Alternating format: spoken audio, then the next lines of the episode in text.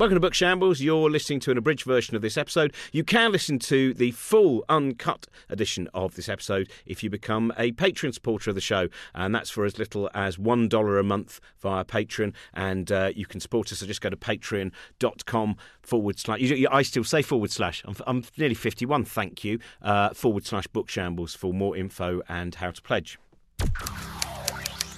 Hello and welcome to Book Shambles. Producer Trent here. Let me start by giving thanks to all our Patreon supporters. As always, remember Patreon supporters get extended episodes each and every week. And not only that, you'll get access to lots of exclusive Patreon bonus series we do, like an Uncanny Hour.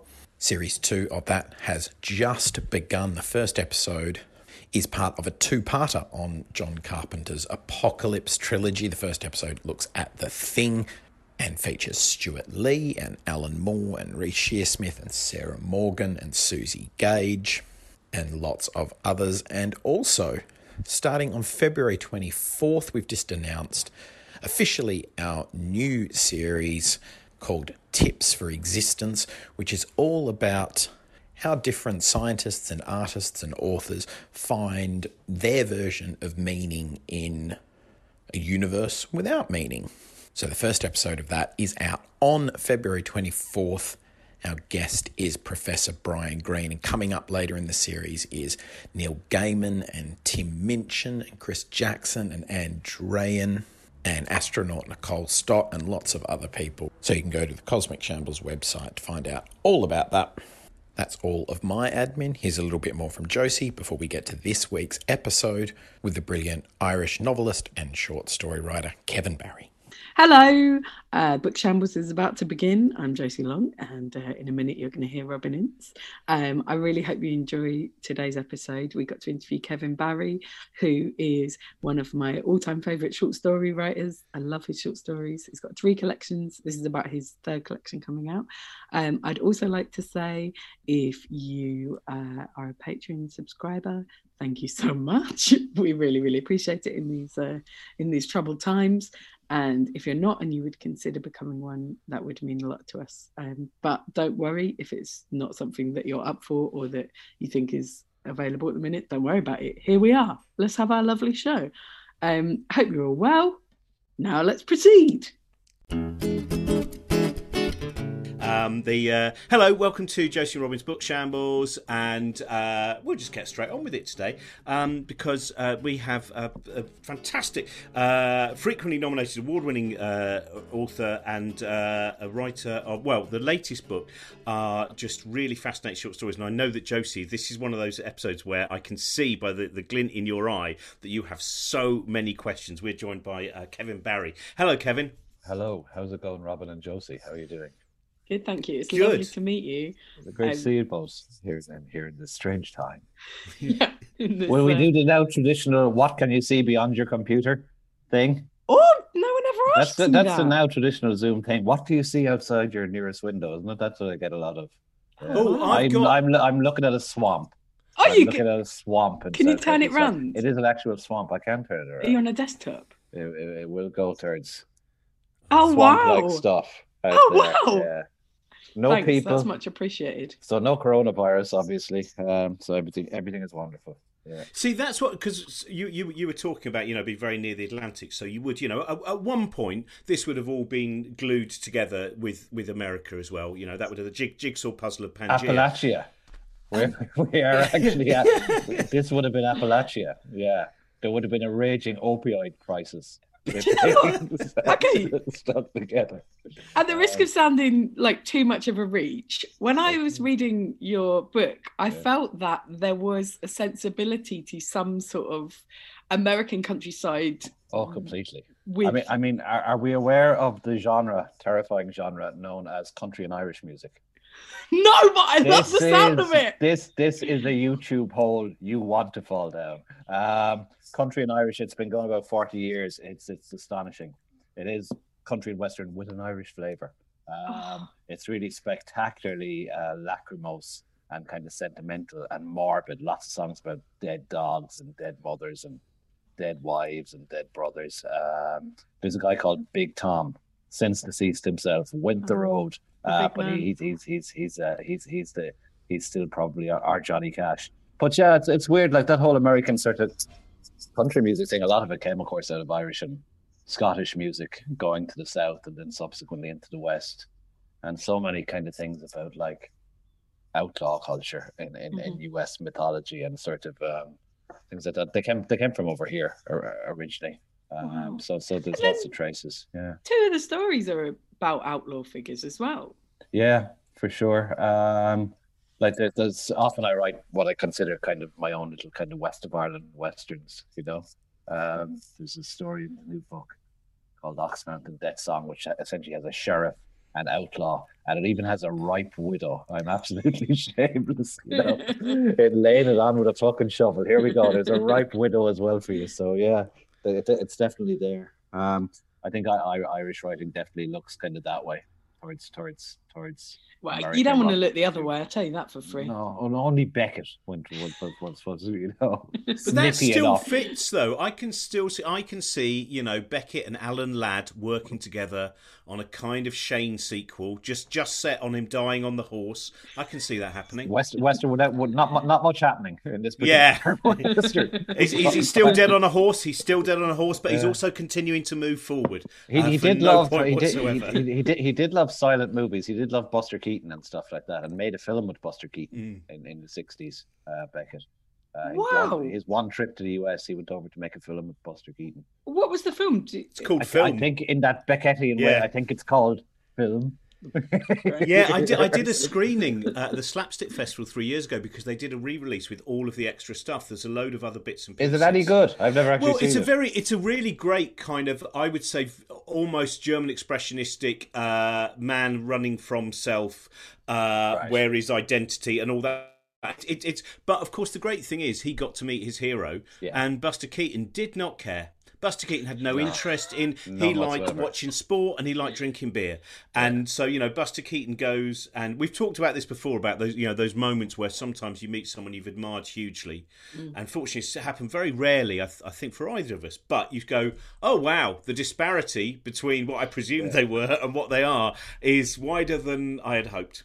Yeah, I, I I was reading um the over the last few years they've published Beckett's letters, three three big fat volumes of them, and I, I was reading his letters from the US from that trip when he went over and met Buster Keaton, and he just whinges for like he's there for three weeks and he just whinges and grizzles. Like his misery is really a kind of shtick, I think. You know, a lot of it. Like apparently he was great fun to go on the piss with. Beckett, he was a laugh a minute man you know, when he was out when he was out drinking. But then like the whole sort of oh endless kind of melancholy and, and searching for identity and truth and all that was kind of a shtick in, in, in some ways. Not that he wasn't a, a, miserable old bastard, I'm sure, a lot of the time as well. But I've heard that as well. You know, that the thing was he'd, he'd, go, "Let's go for a drink, but just don't ask me about the work. I don't want to talk about my work. But let's let's watch thing. some tennis and let's have some beers in a nice Paris yeah. cafe." And I wonder yeah. how much is That's getting... why Buster Keaton would be a good pal for him because he's not going to be there going. It's like the Frasier episode where the dad, where Marty really gets on with Frasier's favourite writer because oh, Marty's yeah. just like he's just a cool guy. We have a bit. He's I, a sporty I, guy. I remember that episode. Yeah. yeah. Sorry, I'm obsessed with Frasier at the moment, so I feel. I, like I, have been rewatching. I've been rewatching actually because rewatching everything. Yeah, there's nothing else to do. And, and, yeah, it's it stands up, doesn't it? It's really fun. It's really, really, really great writing. Like the the the, the one-liners, Niles especially. Yes. A great character. I know. Do you know what? I, I was thinking about how lockdown reminded me of a story in I might be your first collection about the couple who just are sort of gently sliding into alcoholism, watching box sets every night. yeah, it's called Wifey Redux. She's obsessed with um, Omar in The Wire. Yeah, yeah. And she, so she starts to cry out his name in her sleep all, all the time. I feel like it's just it's not fiction anymore. It's just real life. it, it's strange, isn't it? How the how the how almost everyone you talk to at the minute is watching The Sopranos. Mm. Um, everybody has gone through the entire history of television at home and decided, well, actually, yeah, The Sopranos is the best thing. You know, there there's nothing really that that competes with with The Sopranos at its best. I've, and, I've been wearing my uh, boyfriend's um, uh, dressing gown so I can pretend that I'm on house arrest instead of under lockdown. Livens it up. put, Listen. put, a, put a thing around your ankle, you know, kind of a people thing. I, I do a think chunky bracelet. Sopranos is the end of telly for me. It, it basically, when that finished, when I finished watching that, and I was lucky, I, it dragged out for a long time uh, due to a couple of burglaries in my house where the box sets were stolen. So I saw the saw the lucky side. It meant that I had the Sopranos for far longer than other people did, waiting for to get them back. And it was. Uh, and it, it was when when I watched the final episode, I was like, I, I, I don't really see the point. You know, I tried Breaking Bad, No. and I know Breaking Bad's great and everything, but I liked The it. Sopranos was such Yeah. uh, uh, a work. It's And like then when the- yeah, it's Shakespeare, like, isn't it? You know, it's, just it's just on top of it.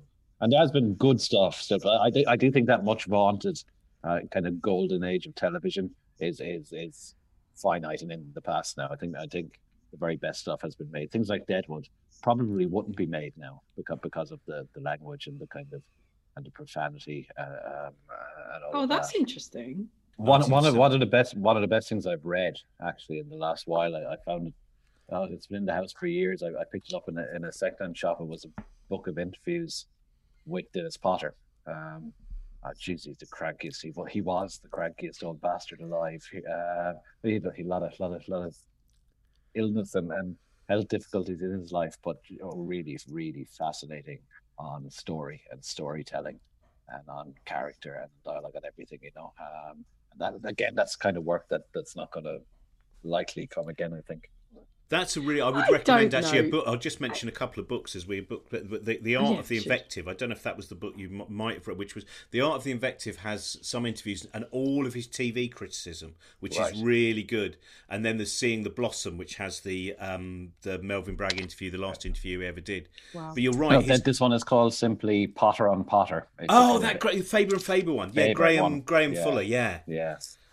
But oh, it is. Robin, a- I love that you're like, well, it could be this one, this one, or this Oh one. no, I really like and Humphrey Carpenter's author. Yeah, no, Dennis Potter was. I mean, I think for my generation, you're probably the same age as me, approximately. I, I'm precisely the same age. I'm 51 as well. Great, that's it. And and I think when you first saw your Dennis Potter, it was like, and I Oh, yeah. think I was The one, the one I, the one I remember always really kind of knocking me to the floor, and I must have been very young seeing it. Was uh, Blue Remembered Hills, Mm. um, which was about 76 or 77 or something. So I must have been like seven or eight. Um, that's the one uh, where, where like the kids uh, play play adults, and it's or no adults play Play kids, kids. Uh, and it's it's just it's just I still remember it. Was it Michael? Michael Gambon was in it. Was one of them? I Colin Welland's in it. Yeah. Colin Welland in shorts, which is great. You know, that's the thing. They're all dressed as as, as Mm. kids, just going around, but wee, just being planes and stuff like that. And it is.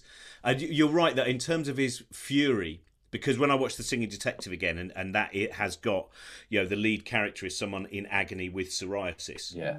and you just you watch it and you think, oh my god, he would have been the worst patient because the way Yeah. that he's the, the way that character is written and the agony that he's in and the hatred of humanity because of the pain and the kind of deformation of his of his. It's yeah, it's an interesting. do, do, do we know that psoriasis is a very common uh, writerly affliction? Common, That's common to many interesting. writers. Yeah, Updike. John Updike suffered very. John Updike's was so bad. He he used to have. He reported once that he used to have to hoover out the bed in the morning. Uh, that he would lose so much skin. Um, and it's strange. I, I I- don't know what it is, but I, you often reading kind of autobiographies, you come you come across uh, skin complaints. Um, and Well, I, I, hope if there's aspiring writers listening who suffer from yeah, psoriasis, yeah, that they stay can away. see that as a Stay- badge of honor. Stay away. That's a badge of honor. It means you're you've been But I- called to become a writer. I actually I finished. I, I mentioned that novel City of Bohane, and I remember when I finished that. I, I wrote it quite quickly inside a year. When I finished it, I was really fucking wrecked, like and really tired, and I came out in a mystery rash all down my kind of arms and, and, and chest and stuff.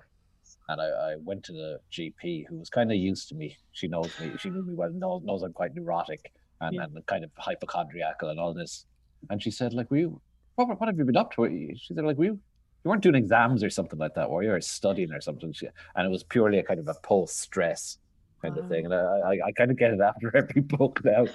For a week or two, I come out in a rash because you're kind of, you know, in, in the very last stretch of the book, you're kind of really kind of, uh, you're kind of uh, living and breathing and sleeping it, and it's kind of all, all systems go for the last few weeks anyway. Trying to trying to get it out of the house, um, it's it's yeah. So, so then if you skin, ever have skin a- complaints, we've got to very quickly. yeah, I'm into it. But if you ever write a book now and you don't get a rash, you'll be thinking, I'd be I fucking didn't worried. put enough in. Seriously, where I've got, oh, I'm constant, you know. Oh, thank heavens, I've got a goiter. It's, it's, it's coming out in a new way. What a relief. Do you know, The, uh, when I think of Dennis Potter, I think it's the one time when I think, oh gosh, I really, really wish I could have been an adult in the 70s when there were complicated plays on television. That you But the whole thing, again. like the um, the the that whole like the play of the week stuff, there'd be like sixty million viewers and stuff, you know, and everyone like two channels, so everyone one would see it pretty much, you know.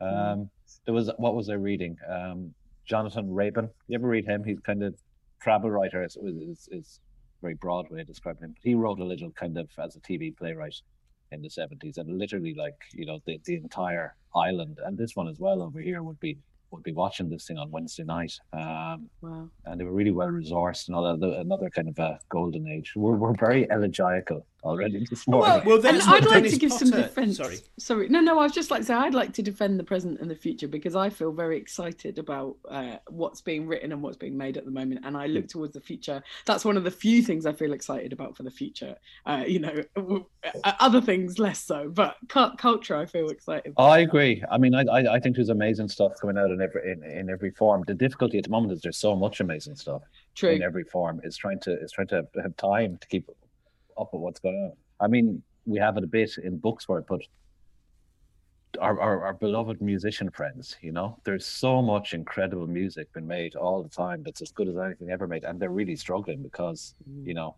you, you get paid you know a fraction of a penny for your your, your stream on Spotify or, or whatever it is. So it's um, Mhm. and I was reading. Anyone ever see the Wire magazine, the kind of Mm. avant-garde music magazine? And they were saying like it's it's almost like music is is becoming a kind of a an amateur pastime for so many people. So many few people make make a living out of it. That it's kind of this kind of amateur pursuit almost. It's strange strange time in that that regard. It's I would like a- highly um, recommend everyone listening to listen to Radio Th- 3's uh, Late Junction because that's Great a show. place where, and you're right, it's such an one of the things that I really missed in, in lockdown was what I love about going to all the music festivals is you see all the bands that are never played on the radio but Hmm. are built up, you know, and and I haven't had that this you know in the Yes, last year, that's and that bit where. You're right. That there is such a, and I, and it always it depresses me when I'm around someone's house and they're listening to the radio, and I go, it's the same. I think 10 or 15 years ago, on the average radio station, you had 80 individual songs being played a month. So you have whole, all those hours, and all you get is 80. And some of those songs will only be played once, so won't even be noticed. Um, and and that to me is such a sad thing where you go right. There's loads of music where we were talking before, in fact, off air. I think so. I can mention this. A friend of mine, Jeff Lloyd, uh, who's a, a, a or was was a DJ, and he at the radio station he worked at once said, "Look, can I just have one show where I play music I my favourite bands?" And after a lot of because he, his show was very popular, they said, "Okay, you can have one show." and uh, he played just all his favourite bits of music. And my God, the emails coming in and the messages coming in, people were so excited to hear these things. And uh, he takes them up to the bosses and said, "Look how many people loved that just different music." And they went, "Yeah, but they're not our listeners." And I think that's Gosh, an incredible yes. battle that you have, and you perhaps don't see so much with some of the streaming services, but in the mainstream, the, the traditional previous worlds of broadcasting, Yeah. I think are increasingly maybe even two steps behind. Uh, that that whole FM radio kind of world still still exists, doesn't it? With the mid Atlantic kind of uh, jock kind of a voice. Which and all that. it- I, I I have discovered kind of um in lockdown kind of internet radio. You know, there's great stuff like NTS. Um, oh yeah, NTS is uh, great. fab, fabulous shows all the time from all over the world, and just you know there'd be someone on playing like Japanese metal for for for like an hour, and then there'd be some guy in Belgrade with the kind of local hip hop, and it's just amazing to hear to hear all this really kind of vibrant uh, things coming from all over. oh, got what's really the station, excited. Josie? The what do you call it? Uh, when I found oh Stuart oh resonance does- Resonance. yeah, yeah. Do you ever listen to. Resonance? FM? Resonance FM, yeah, is Yeah. that what it's called? Yeah, Yeah. yeah, yeah, great. Because stuff that, that well. just that bit where it goes from "Welcome to the Southern Old People's Radio Show," in which a group of elderly people Pensioners' talk about- voice. That's it. Yeah, they talk about the pen- pensioners' issues in in, the, and and then as you said, you suddenly get you know so many different forms of metal and then someone going uh, hello i found all these uh, old records from 1931 and they were all people who were stars of the music hall that month. And you've just got and so you're going there's and i think people can handle that. I think if you yeah, give that people go oh my god we heard someone singing with a bad budgerigar in 1931 yeah. and then we heard some the, the strangest tokyo death metal that i've ever heard. Yeah, I, I, I, I, I love the kind of going through the vaults of kind of pirate radio as well, old pirate stations which is another great internet hold for, for them. Like from the like when I lived in London in the early nineties, the kind of when Kiss FM I think was still a pirate station and, and, and wow. that's a, a, big shout going out to Doreen and stuff, you know. But it, when I grew up in Limerick in the early eighties, there was a, a show a station called a pirate called Radio Limni, and it was one guy who would do like 14 hour long shows. He was like the original podcaster. His name was John the Man.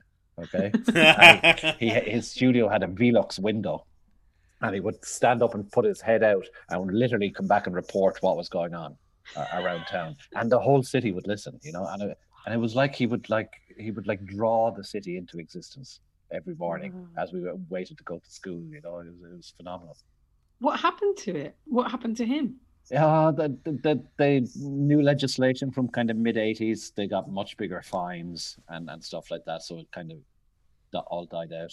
Um, they used to just raid their studios and take the equipment, but then they started hitting them with like a fine of a grand and stuff. So, so that was the end of it. Um, and it was just kind of you know commercial radio was was, yeah, complaining. Ugh, well, that's so where the, a lot of that private, you know, they're, they're, they're, giving out licenses to people who would just buy up. So all local radio stations. Yeah, it, it, was just a, a, money a money scheme, wasn't it? Yeah. Mm-hmm. I think that is a yeah. really that that is a sad loss. Certainly in, in, in the UK, that the you know it's harder and harder for people to actually have local radio, radio where they really yeah, go oh, like, like, you know where John the Man is looking out the window. Yeah, and, without getting too kind of league of, league of gentlemen about local stuff, but but I, I, I used to like like my first job was on a local uh, newspaper, and I love the world of, of like local newspapers in Ireland in the, in the like 80s and 90s. But even going further back, there was a fabulous one in County Cork uh, called the Skibbereen Eagle. Um, and the guy there, this was like 60s, I guess, 50s and 60s.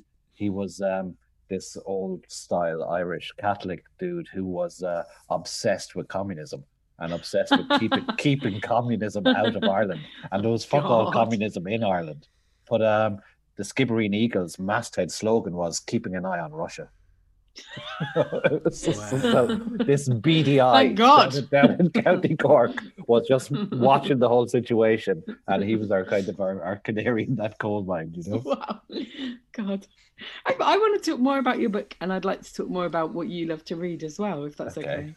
Yeah. I, I I didn't appreciate that you live uh, so near to where so much of the book is set, and uh, that makes sense to me. Like, yeah. do you feel really like it's a big it's a choice for you to be writing about where you are, or is it just yeah that's where you are? That's what. You Well, it, like it's weird, Josie. I mean, you make these kind of decisions in your life that seem to be pragmatic and nothing about your your creative work, and of course they turn out to completely dictate yeah. your your creative work. So I moved here uh, with Olivia, my, my, my wife, in 2007. Uh, simply because we we just come back from the UK and um, mm. it was Celtic Tiger time, and the only place we could afford to buy a house was a swamp in South County Sligo. Um, but if it, like if you're in the practice of, of writing short stories all the time, they follow you around in the world with a slight lag. You're often writing about stuff from five or six years ago in your own life or, or, or surroundings. But but most of the stories now I write are set around here, the interior, northwest. I call it the tri-state zone. Three counties run into each other, and it's it's a strange little kind of uh, Twin Peaksy atmosphere about it. I remember the fir- one of the first days we moved here in County Sligo, going to the nearest town, our, our metropolis is called Boyle in County Roscommon, about three thousand people. But we picked up the we were in a coffee shop there, picked up the local newspaper, which was called the Roscommon People, and uh, I'm just looking through the kind of local notices that it was like badminton club, sort of, uh, you know, the, the the hockey club, and then there was a UFO society, uh, sure, uh, Thursday, yeah. Thursday night in the Bridge Hotel as usual. I kind of think, what, fucking what the UFO Society? And it turns out that Lough Arrow, which is the lake across the road for me, uh, as I point in this direction, um, had the highest incidence of UFO sightings in Europe. Um, wow. At, at that time.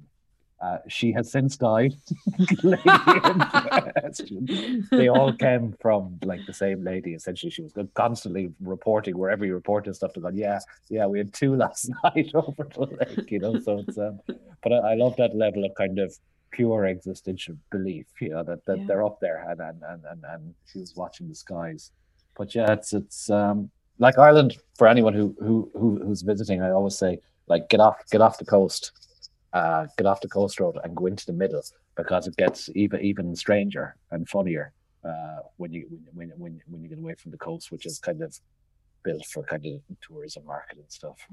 Feel, yeah, because I feel like in this collection, especially, there's like there's magic in the air, but it's not always in the stories. So it's quite um, it's like it's not like you're saying these stories are stories in a magical world where magical things can happen mm. and where the supernatural exists but at the same time it just does sometimes but not all the time yeah like i i, I know what you see it's kind of at the edges of the scene a bit there's a, there's the sense that um like someone someone has mentioned to me that I think in there's eleven stories in the book. I think in nine of them, the white thorn blossom. Oh yeah, yeah. it's just everywhere, all over it. And but like again, I'm I'm looking out behind, and it's it's this fields that go over to the lake. And the only trees standing in the fields are whitethorn trees uh, because uh, the farmers won't cut them uh, because of superstitions about whitethorn. Yeah, I was and it's, it's, say. it's like it's what folklorists call half belief. It's mm-hmm. not that they necessarily think there are fairies dancing around them in the pale moonlight, but it's we're not going to risk it. yeah. Know? That's just the case, and that still kind of persists in Ireland, and, and, and you know, not not not an entirely kind of uh, rational people in, in, in lots of ways, and, and and and I like that sense. Like the old country music of the title doesn't really refer to music as such, but that kind of atmosphere, that kind of strange kind of spookiness that's still around around the edges of the place. Well, there is in hmm. some of the stories as well that kind of idea of is this synchronicity? Is this, or is hmm. it just the pattern because of the framing of it? We can find that pattern, and that pattern then can be quite disturbing or uncanny Mm. If if if you look for it, so so some people go, oh well, that's Jungian synchronicity, that that whole you know the way that those people met back or whatever it might be, but yeah, I, I, that's what I find fascinating about it. a short story allows you to be in that kind of that hinterland. Uh, yeah. between well actually if, if you really look at this if you do this in a cold dirt dissection yeah all of these things are possible i've done the equations mm. but if you once you frame it in a story that's where you the the the uncanny yeah, I think I think my, my, my stories often start for the first um, page or two and looking like pretty much straight up realism, um, yeah. but tend to kind of tiptoe away from that a little bit. Like where I like to work um, is out on kind of the very edge of believability, out, out on the cusp of believability, because it's a very dangerous place to operate, but also a very interesting place if it works out. You can very easily tiptoe over, over the edge of the cliff and break your neck, but it's um it's interesting to just just where you're kind of stretching the reader's belief just uh, uh, as much as you can go, uh, and the reader's going, "Oh, come on," you know, are, are we really go with this, and, and and and how far can you can you bring it out there? But I I, I do love um short stories as a form. I think for for the reader, uh, a good short story is a really intense reading experience. You know, um, they're really hard. They're really hard to write. I remember back in my um, like I was a freelance journalist all through my kind of twenties, and I would do kind of stuff, interview writers and stuff. And I remember, I think for the Irish Times, interviewing the great Scottish uh, story writer and, and, and, novelist James Kelman. Oh, and cool. He said, ask, um, kind of in that sneaky kind of uh, wannabe right away trying to find out how do you, how do you write short stories, you know? um, and he said something to me which turns out to be horribly true. He said it's it's not easier that they get, you know, and almost the longer you're doing them, the more mysterious they are to you. Why some some work out and, and most don't, you know? I, I probably write about six or seven stories a year, and only one or two of them will ever be allowed outside the house. You know, I, I know that you know this one isn't great, or I've done this before, uh, so wow. so I have quite a, lo- a low a low strike rate with them, but it's um I have a kind of a superstitious. Brutal to yeah. have to leave them behind and be like I've I don't know it's I guess it's a cliche but you learn you you do learn from the failures you know um and I have a kind of a superstitious thing that if you if you finish all the bad ones you kind of earn the good ones in some kind of karmic way you know um so you do finish most of them do you do, I do, do yeah I I I I, I I don't know where I heard it early on when I was trying to write in a, in a kind of a determined, dedicated way. Coming across some some some some writers saying finish everything you start, because um, because starting is easy, you know. There, there, there's always these ideas, and you start with this kind of vaulting level of ambition for the story, and it rarely reaches that. But it's um, I don't know. I, I did see Hilary Mantel saying, um, who you'd listen to, you know, in terms of fiction writing. uh, I heard her say, you know, it's it's it's a weird and spooky business in that it seems to give you just enough, just often enough to go back for, for, for more punishment. And that's that rings true for me. Like I, I'm pretty dedicated now, and when I'm here at home, as, as I am all the time at the moment, I, will go to my to my shed seven mornings a week, and it, it, probably seems to be going well. One morning a week, you know, most days it doesn't seem to be getting very far, and it, it seems sludgy and slow. But but so it's just giving no, you yeah, little crumbs. Like maybe maybe one maybe once a week for a half an hour, you get that sort of um, sensation of the hand being guided across the mm. page. You know, where where there's a sense of effortlessness and flow to it. Um, and and and those days are worth an enormous amount, and those keep you coming back uh, for more. I I have a lot of what I call not nothing days, where I look down after four hours in there and go, oh, well, it's not nothing, you know. And you do that for four years, and you, you get a, you get a book I hope I'm making it sound as miserable. it sounds nothing but glamour. but I was. Uh, does anything? Do you ever have that that fully formed thing? Because I think that's why I've I've only written a few short stories, and most of them are terrible. Um, but that bit where I think because of the, the, way that my mind works and it needs like you know typical comic, I need it to have an immediate reaction. Yeah. Is it either comes out and I find this with poetry as well. It either comes out almost fully formed, or I might as well just chuck it away. Do do you so? Which is why I write very rarely. Well, uh, but yeah. do you ever have a like you? Does a story ever almost come in, in, in a completeness where you can just go, oh my god, it's there, as you said that the guided hand, or once, is it once? Yeah, one, once or twice I can think of where a story has felt kind of like a, a gift. Very rarely. Um, the the last story in in uh, this book is called Roethke in the Bughouse about the American poet Theodore Roethke about having he had a breakdown on an island off the west coast of Ireland in, in, in 1960, and that came about like that almost where I got it all in like a couple of days. Uh, you know, first draft it was all down, um, and it, it, was actually because of, of, of something that's um, desperately rare in a short story writer's life, which is a deadline. You know, it, it, it, there's very rarely like the phone hopping, where's your short story kind of a thing. But I actually had promised one to, to the Irish um, Times for, for a summer series of stories. And I said, oh, yeah, I'll have a few Tuesday. This was Friday. And, and I was out on that island. And there was a little plaque in the pub out there saying essentially Theodore Roethke had a, had a crack up on Inishbofin in, in 1960. I, I'd heard of the story. Uh, there's a memoir by an Irish poet called Richard Murphy called The Kick, and he wrote about um, he invited uh, Roethke and his wife Beatrice out there, and and apparently like as a like he's a fabulous poet, but as a as a human being, he was like a car crash, you know, and he just caused havoc on the island for three weeks. He was like you know drinking and getting into fights and chasing women and out all night around the place. And they actually called a meeting in the community hall and said, "We have to get this guy off the island.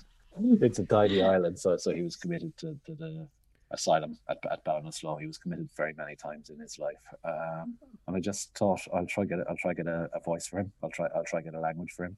I'll risk it, and it was just there when I tried it, and it's one of my favorite pieces in the book because because there was ease to it, that sense of effortlessness to it, and I was looking for a kind of a a language similar to in his poetry, which has a lovely kind of mid-century kind of glamour to the to lines. Um, and I felt it was there, but that that's extremely rare uh, to get a story kind of presented to you with, with, a, with a, a bow and a wrapper on it. You know, that deadline thing that's really interesting because the, the the importance of a deadline. It's an odd thing about creativity, isn't it? Because you'd like we'd like to imagine. I just like creating, but I think back to the fifties, you know, where you have all those people who wrote for astounding stories, mm. and you have you know someone that you know the most obvious example would be someone like Philip K. Dick, or even mm. Vonnegut in those, or just L. Ron Hubbard with his great big roll of paper, tippity tap, tippity tap, and and it is that uh, you know we get paid a, a very small amount for each story. If you manage to get twelve stories published in two months, then you can go and buy your bottle of whiskey and how much that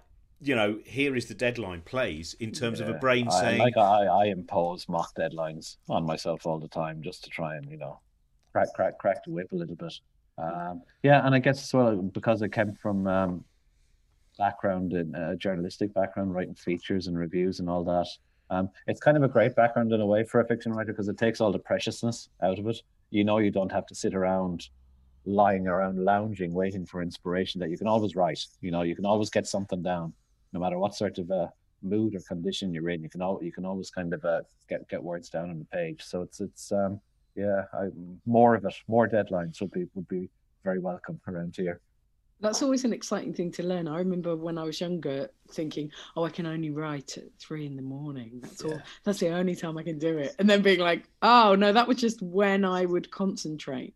Yeah. Like I can only write if I'm concentrating. That's that's the truth. It's it. it's very very very similar for me. In like in my twenties when I started writing stories, it would typically be at four in the morning have having yeah. crawled home from a nightclub in Cork on, on, on all fours and genius sentences would, would go down.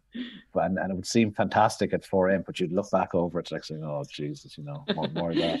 And I think a lot of writers become morning writers as, as, as, as, as, as you go on and you get more serious. And I saw Don DeLillo has, has, has, he put it beautifully. He said the first thing in the morning is the time to write because you're still puddled in dream melt. Oh okay? wow! Um, and like writing fiction, writing writing prose fiction, um, the only thing it's close to in life is dreaming. It comes from the same place, from the subconscious. Um, you know, and when you think about it, like when we dream, we're all brilliant storytellers. You know, these scenes just present themselves with amazing dialogue and this strange narrative, dream logic, and then we wake up and we can't do it. Um, so, so for me, my, my my method is very much in the morning is to is to get to the desk before I'm properly woken up when I'm still in that melty, dreamy kind of state. I don't go online. That's my big thing. I can't go online first thing. I leave that for a while. And I don't even drink coffee. I drink weak tea because I don't wow. want to too quickly. Um, and just for a half an hour, just literally spew onto the page, often longhand, just anything. Don't worry too much what's coming out and just put something down. And then I'll go and have my kind of porridge and my coffee and wake up and go back out and look at what I've spewed down for, for half an hour. And there's always one or two sentences in there which are unexpected and which are bringing the story in a, in a surprising direction or something, you know. Wow. Um, and and uh, kind of caught most of the gibberish that went down. There's always a couple of sentences to play with, and I could play it's like having, morning.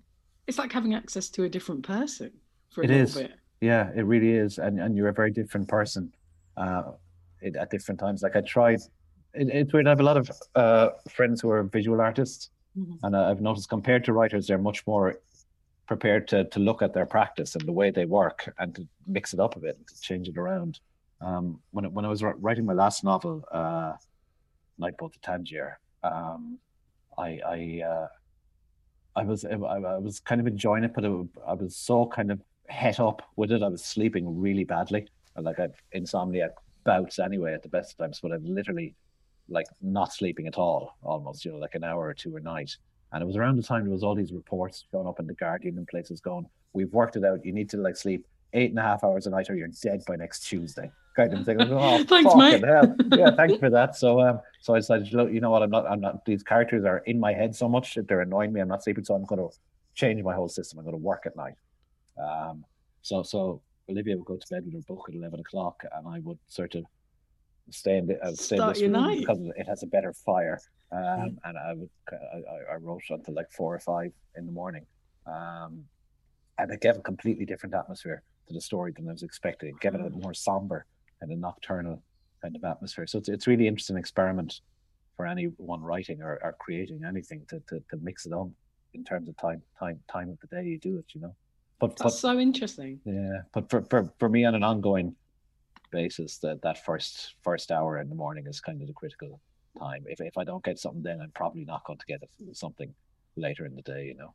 Yeah, but it's an interesting thing that uh, um, I was just again thinking the visual imagination, which is um, when I was reading your stories, and I, and every now and again I I would stop and I would, and it might be because I was thinking about this new idea about visual imagination that there is there's pictures in my head all the time, but I'm not actually seeing them like that. You know that way that when you're reading and you suddenly realise if you stop, you go, oh yeah, now I'm in that coffee bar, and now that person is coming over to the table, but I can't. It is almost like that dream world when you really yeah. focus on your dream that you had. You go, I don't actually remember what their face was like, and I and and it. I there was a, it was basically blurred everywhere else. There was certain periods of and that's what I found a lot reading your stories, which I, I, I really focused on the fact that oh yeah, I've just realised where I've walked into, and now I've just yeah. seen the door, and now I've just seen the the, the you know the dirty cup yeah. and all that, and and it's an inch. I don't know. Sorry, this was just rambling the, nonsense. The, the, the fun the fun for me actually in in writing a story is is the editing. It's cutting.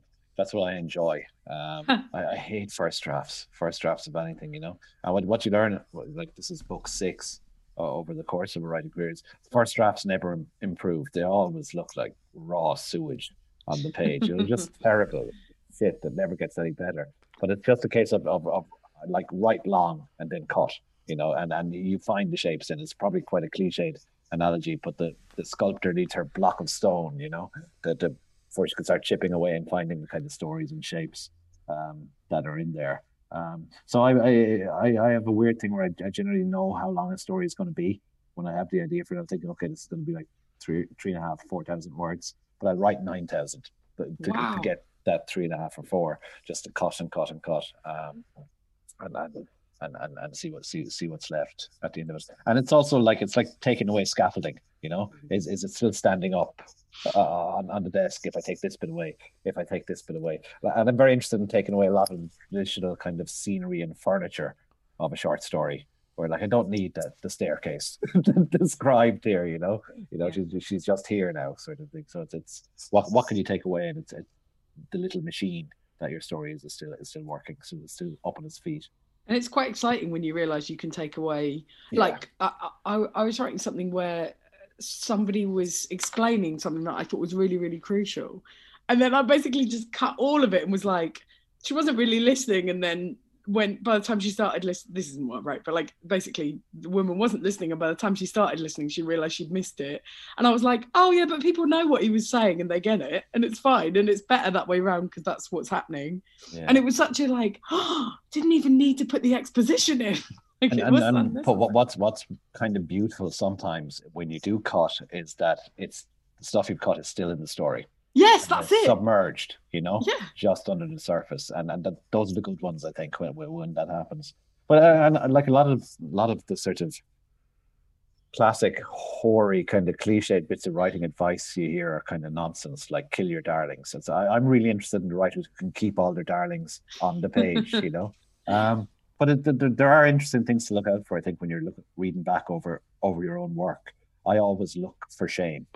I always um, when you feel really embarrassed about something you write, pay close attention. That's the good stuff, you know. Huh. And and when you're a younger writer and or an emerging kind of writer, often you read back over a story you've written and you get to those bits that make you clutch your head in shame and despair and immediately cut it. And, and really, you should cut everything else. Just keep the bits that really embarrass you on the page because that's when you're you're getting at your real kind of material and, and, yeah. and your real fundamental uh, stuff and you're, you're just developing a thick enough skin all the time as a writer, I think, to really go into it.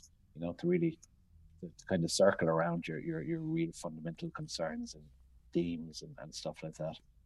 Do you find when you go back to some of the early? Because I, I, know we've spoken to other writers who, you know, they'll go back to something they wrote 15 years ago and they'll go, "Oh, now I know why I wrote this," you know, because of something that was going on in their life or some instant, and and that it was not plainly apparent to them then, yeah. but now they can look and they can go this story represents that what was happening in, yeah. in my life yeah it's it's it's it's often kind of um news to you you know uh, what what a story is really about or something like that i've had it often doing readings a couple of years after writing the story go oh jesus this is about you know whatever I, I, I had that strongly with a story called uh, fjord of Killary which is in the last book of stories as well which is about like the end of the world. It's very loud, operatic story about the end of the world in the west of Ireland as with a rising sea as, as perceived from a hotel bar out, out, out there. Oh Jesus, it's getting high, lads. The water is getting high. You know? But it's yeah. I, I, I reading that story a year or two later somewhere at some festival. I realized this is just about hitting forty.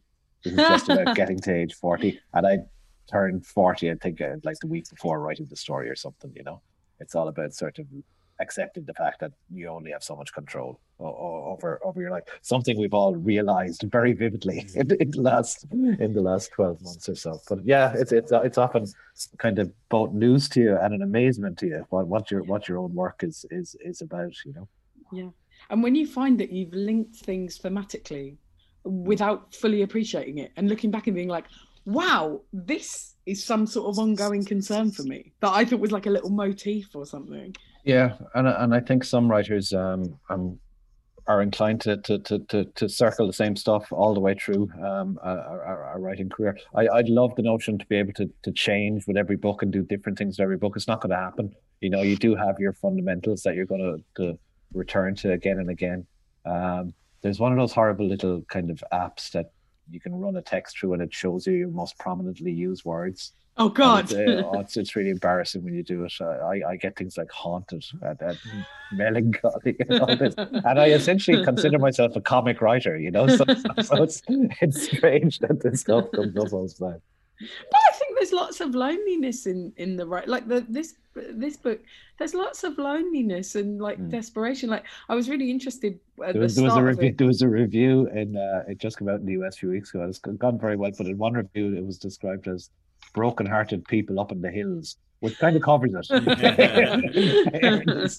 But it makes it so lovely when things do go right for them. Like, you know, is it the first story? Yeah. With the woman in the coffin. Sorry, this is a spoiler. It's my, fir- it's my first happy ending. I've been it writing was, it was such a joy. It was like, no, but that's not true. I think the one with the the girl who runs away, I feel like that's a happy ending. Oh, oh yeah, yeah, for sure. I'm just going to yeah. go through them all and be like, that one's quite happy. spoiler alert! Spoiler alert! Spoiler alert! yeah. But um, yeah, it's um, broken it, it's weird. Like uh, I, it was kind of eight years since my last collection, so so when I was gathering them, it's it's a chunk of time, you know, and it's yeah. long enough to see yourself change as a writer.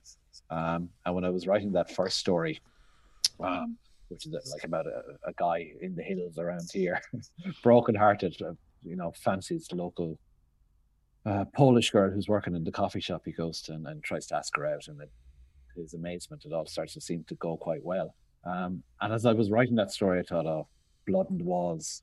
At, at, at, the end of this, this is the only way it's going. And if I wrote it six or seven years ago, I would have ended with blood and the walls, but it astonished me when it seemed to kind of lurch towards what seems, at least, to, to be a happy ending.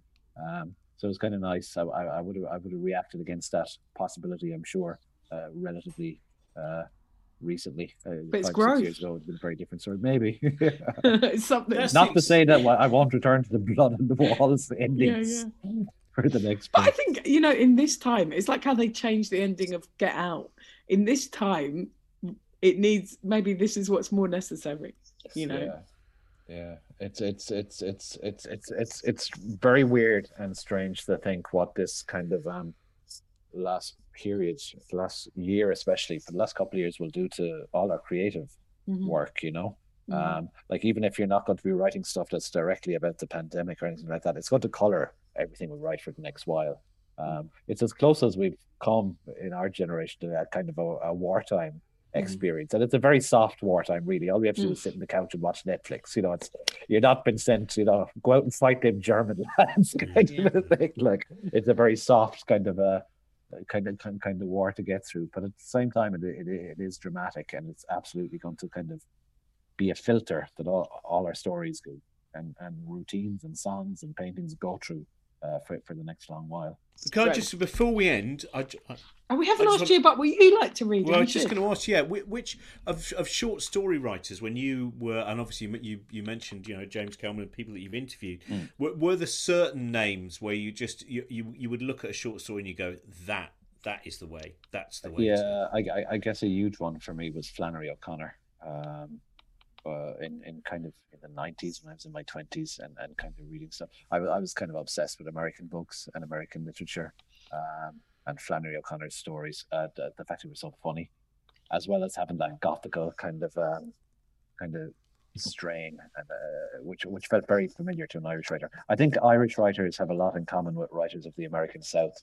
Mm. Um, especially in things like rendering the dialogue and stuff like that. It, it, it can look as if you're overdoing it on the page very easily. Uh, you face a lot of the same difficulties and concerns. But Flannery O'Connor was one. that absolutely uh, I, I would go back to. Um, you, you know, you'd have to mention reading um, around the same time reading Dubliners uh, by, by by James Joyce and going, fuck, he wrote The Dead when he was 23. You know, this is just uh, absurd and, and outrageous. And you can tell that's a great book. I've read that book first in my kind of early mid 20s and thought, yeah, this is this is actually pretty good stuff. They're they're right. but I, I, I, then read it in like my late 30s. Went, oh, ah, these stories really deepen when you come back to them at a different time. And having read them again in the last couple of years, um, you go, wow, Jesus! I think that's that's the mark of a great book. It's it's when it, you go back to it at different times in in in your life, and it gives you it gives you new stuff. Well, again, you're reading it as three very different people. Exactly. Yeah. That that's one one of my theories. Actually, why you should write novels quick, like inside a year or more, is that if you spend longer, you're changing as a person, uh, and it's very hard to keep a consistency in, in in in the tone. Very often with first books, people are five and six and seven years on them and it, it's it's very hard to maintain any maintain any kind of consistency or evenness in, in, in the tone, and they go all over the shop. Um, so so I, I think that's very true. You're cha- you're changing constantly. Like there's nothing mysterious about prose style for a writer. It's a very direct projection of your personality. And after about, I would say, 25 or 26 years of life have passed, there isn't much you can do about your personality. You're kind of stuck with it. You have, you have to go with it. Um, yeah and it, it, shows up very vividly on the page. It all comes out when you're writing fiction. You can't hide and you can't lie when you're writing fiction. It all comes out on the page.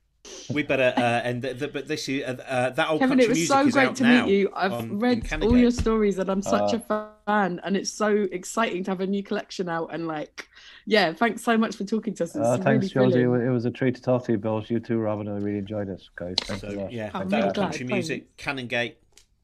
Now.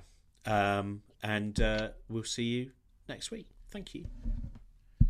Brilliant. Thanks, guys. That was great fun. Really Thank you. Thanks very much for listening. Patreon.com slash bookshambles where you can go to pledge your support for the show and get extended episodes and all the extra bonus series I mentioned at the top. You can also go to Apple Podcasts, rate and review five stars for the Bookshambles show. That really helps us out as well. We are back next week with another new episode with a guest who I cannot remember who it is, which is becoming quite a trend, really. Me uh, not having the right page open in front of me to tell you who is up next week. But follow us on Twitter at Cosmic Shambles and you'll find out. Have a great week. Stay safe. Back soon. Bye. This podcast is part of the Cosmic Shambles Network. Josie Robbins' Book Shambles was produced by Trent Burton of Trunkman Productions.